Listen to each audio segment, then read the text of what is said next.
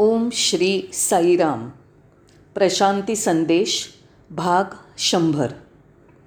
प्रशांती संदेशच्या शंभराव्या भागात आपलं स्वागत असो. या सर्व प्रवासात स्वामी सतत आपल्या समवेत होते यासाठी त्यांचा आभारी आहे. तसंच आपण प्रार्थना करूया की असेच त्यांचे कृपाशीर्वाद आपल्याला सतत लाभावेत आणि त्यांनी आपल्याला मार्गदर्शन करावं. भगवानांना आपले शतशः प्रणाम. आणि सर्व श्रोत्यांचे आभार. पुनश्च धन्यवाद. आता आपण पाहूया एकाच नाण्याच्या दोन बाजू सुलट आणि उलट. आपल्या जीवनात सुद्धा असे दोन टप्पे येतात. ते कोणते बरं? एक बाजू अशी की जगात काहीच नाही.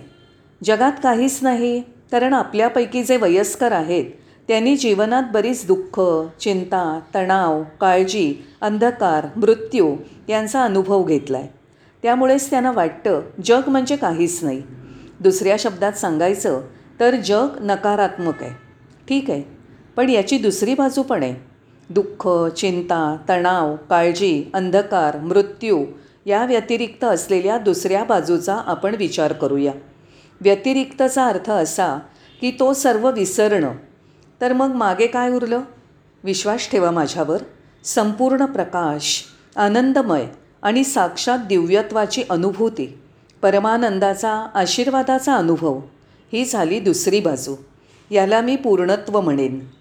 तुमच्या परवानगीने मी पुन्हा सांगतो एका बाजूला आपल्याला अस्तित्वाचा अभाव दिसतो तर दुसऱ्या बाजूला पूर्णत्व दिसतं. अस्तित्वाच्या अभावात दुःख चिंता शंका काळजी तणाव अंधकार आहे आणि मृत्यू आहे. परिपूर्णतेमध्ये प्रकाश आनंद दिव्यत्वाचं अस्तित्व आणि कृपाशीर्वादाची अनुभूती हाच आहे पूर्णत्वाचा परिपूर्णतेचा अनुभव. अशा प्रकारे मित्रांनो आपल्यासमोर दोन टप्पे असतात अस्तित्वाचा अभाव आणि परिपूर्णता. आता आपण थोडं अधिक सविस्तर पाहूया.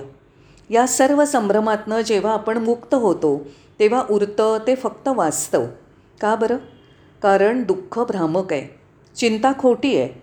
मृत्यू पूर्णपणे वास्तव नाही. का? कारण ते असतं आणि पुन्हा जातं. दुःख सदा सर्व काळ नसतं. चिंता काही कायमस्वरूपी नसतात. अंधकार काय नेहमीच राहत नाही. नक्कीच नाही. मृत्यू काही अंत नव्हे. मृत्यूचा संबंध केवळ शरीराशी आहे. केवळ शरीर मृत्यू पावतं.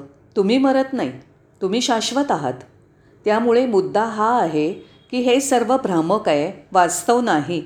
ते दूर सारल्यावर आपल्याला आवश्यक वास्तव मिळतं. तेज परमानंद आणि कृपा. याच कारणास्तव आपल्या देशाच्या प्राचीन अद्भुततेत महान ऋषी मुनी जसे गौतम बुद्ध यांनी या सर्वाला वास्तव समजलं नाही आणि त्यांना परिपूर्णतेचा अनुभव घ्यायचा होता. म्हणूनच बुद्धाने शून्य तत्वाविषयी सांगितलं. चला तर यातून बाहेर पडा. म्हणूनच तुम्ही जे समजता ते केवळ शून्य अथवा रिक्त रिक्तपणा काहीही नाही. एकदा तुम्ही यातनं बाहेर पडलात की तुम्ही प्रकाश आणि परमानंदाचा अनुभव घ्याल.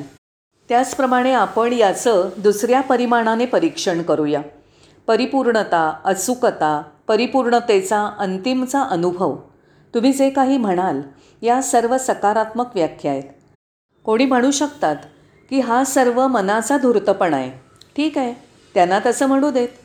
परिपूर्णता अचूकता परिपूर्णता अंतिम सत्य हा मनाचा धूर्तपणा आहे. तुम्ही तसंच म्हणता का? भौतिक विश्वात लोक हेच म्हणतात. सांसारिक लोक जे दुःख चिंता आणि अंधकाराने व्यापलेल्या जीवनात आकंठ बुडालेत त्यांचा हा दृष्टिकोन आहे. तथापि मीमांसा केल्यावर तुमच्या लक्षात येईल की परिपूर्णता अचूकपणा पूर्णत्व अंतिम या व्याख्या सकारात्मक आहेत. या सकारात्मक व्याख्याच आपल्याला अनुभवाच्या उच्च पातळीवर घेऊन जातील.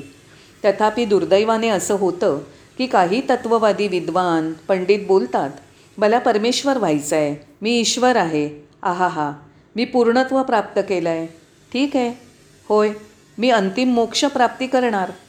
परमेश्वर प्राप्ती असो किंवा पूर्णत्वाची प्राप्ती किंवा मोक्षप्राप्ती असो या सर्व तीनही गोष्टींमध्ये असणारा मी मी हा मीच आहे. मी म्हणजे केवळ अहंकार. अशा अहंकारयुक्त गोष्टींना तुम्ही अध्यात्मात काही स्थान द्याल? अशक्य. आणि जिथे अहमला प्राधान्य आहे तिथे तुम्हाला अंतिम मोक्षाचा अनुभव कसा येणार? शेवटी काय? तर हा तुमचा अहंकार आहे. तुम्हाला अंतिम पूर्णत्वाचा अनुभव येऊच शकत नाही. का? कारण अहम केंद्रस्थानी आहे.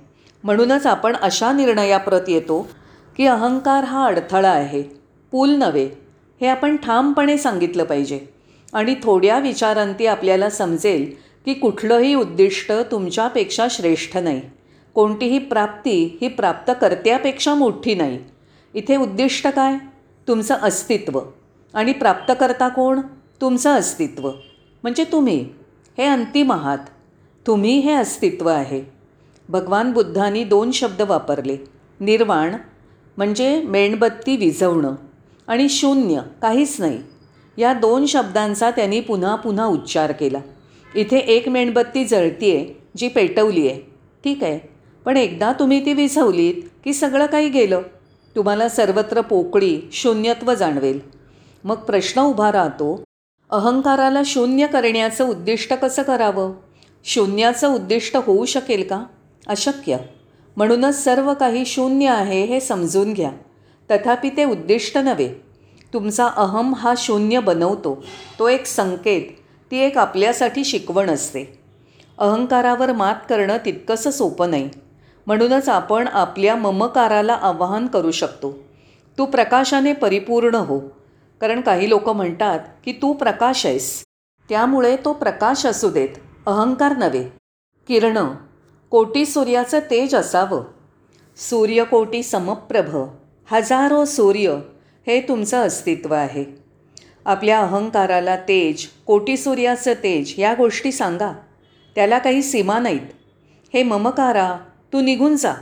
कारण माझ्या जाणीव जागरूकतेच्या प्रक्रियेने तू सर्वात मोठा अडथळा आहेस. तथापि दुसऱ्या शब्दात तुम्ही असं सांगू शकता.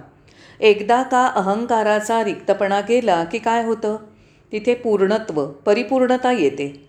अहंकार रिक्त होत नाही तोपर्यंत तुम्ही पूर्णत्वाचा अनुभव घेऊ शकत नाही. इथे मला तुम्हाला भगवानांची भूमिका तुमच्या आध्यात्मिक जीवनात काय हे सांगावंसं वाटतं.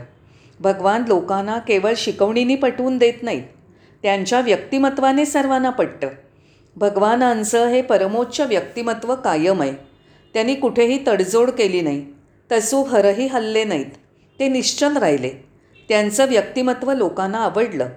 या व्यतिरिक्त त्यांचं केवळ अस्तित्व हेच आपल्याला पूर्णत्व देतं. ते तुमच्यामध्ये स्थित आहेत हे तुम्हाला ते जाणवून देतात. ते तुमच्यात आहेत आणि तुम्ही ते स्फुल्लिंग स्वरूपात अनुभवाल. म्हणजेच एका बाजूला स्वामींनी त्यांच्या व्यक्तिमत्वाने पटवून दिलं असतं आणि त्यांच्या अस्तित्वाने दुसरीकडे. आणि स्वामींनी आपल्याला त्यांच्या अनुभवाने आशीर्वचित केलं आहे ते अनुभवही आपल्याला शिकवतील.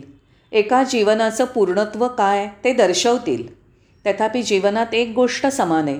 कुठलीही नकारात्मकता अहंकाराजवळ जात नाही. सकारात्मकता अहंकाराला आमंत्रण देते. त्यामुळे जेव्हा आपण काहीही नाही तेव्हा अहंकार खुश नसतो.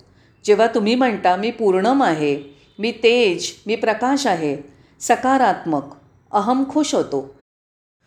म्हणजेच नकार आणि सकारात्मक. नकारात्मकता अहंकाराजवळ जात नाही. सकारात्मकता अहंकाराला जवळ करते म्हणजेच हे दोन दृष्टिकोन आहेत. एक दृष्टिकोन काहीही नाही दुसरा दृष्टिकोन पूर्णत्वाचा. इथे बाबा काय करतात? त्यांचा तिसरा दृष्टिकोन परिपूर्णत्वाचा दृष्टिकोन पवित्र दृष्टिकोन. होय ते म्हणतात तुमच्या जीवनाचे हे दोन भाग आहेत एक भाग हा भौतिक आणि दुसरा भाग पवित्र. एक भाग भौतिक तर दुसरा पवित्र. तुम्ही या दोन भागांनी बनलेले आहात. अधिक जाणून घेऊया. आणि त्यानंतर काय होतं?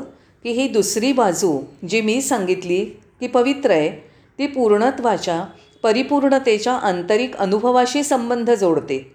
अशा प्रकाराने तुम्ही काही प्राप्त करता तुम्ही मिळवता. आपल्या जीवनाची पवित्र बाजू आपल्याला पूर्णत्व मिळवून देईल. परिपूर्णत्वाच्या आंतरिक अनुभवाची कृपा मिळवून देईल. तसंच दुसरी बाजू म्हणजेच पहिला भाग जो भौतिक आहे तो आपल्याला जाणीव करून देईल की सर्व काही शून्य आहे. जग हे अशाश्वत पोकळ आहे ते मागे सोडून जायचं आहे अशा रीतीने आपल्या जीवनाच्या दोन भागांपैकी एक जो सांसारिक भाग आहे तो मागे सोडून द्यायचा आहे. तथापि दुसरा अर्धा भाग जो पवित्र आहे तो प्राप्त करायचा आहे अशा प्रकारे स्वामींचा दृष्टिकोन हा या दोन्हीचं मिश्रण आहे. ते पूर्ण रिक्तही नाही किंवा संपूर्ण पूर्णत्वही नाही. दोन्ही इथे आहेत. भगवान त्यांच्या दिव्य प्रवचनांमध्ये याचा समावेश करतात. तसंच जेव्हा तुम्ही भौतिकतेचा विचार करता तेव्हा तुम्हाला आंतरिक पवित्रता जाणवत नाही. तुमच्यासाठी ते शून्य आहे. कारण तुम्ही पूर्णपणे संसारिकतेमध्ये व्यस्त आहात. तथापि जर तुम्ही पवित्रतेचा विचार केलात जो तुमच्या जीवनाचा दुसरा भाग आहे तर तुम्ही आनंदाने उचंबळून येता ओतप्रोत होता. आणि मी सांगितलेलं हेच ते पूर्णत्व आहे.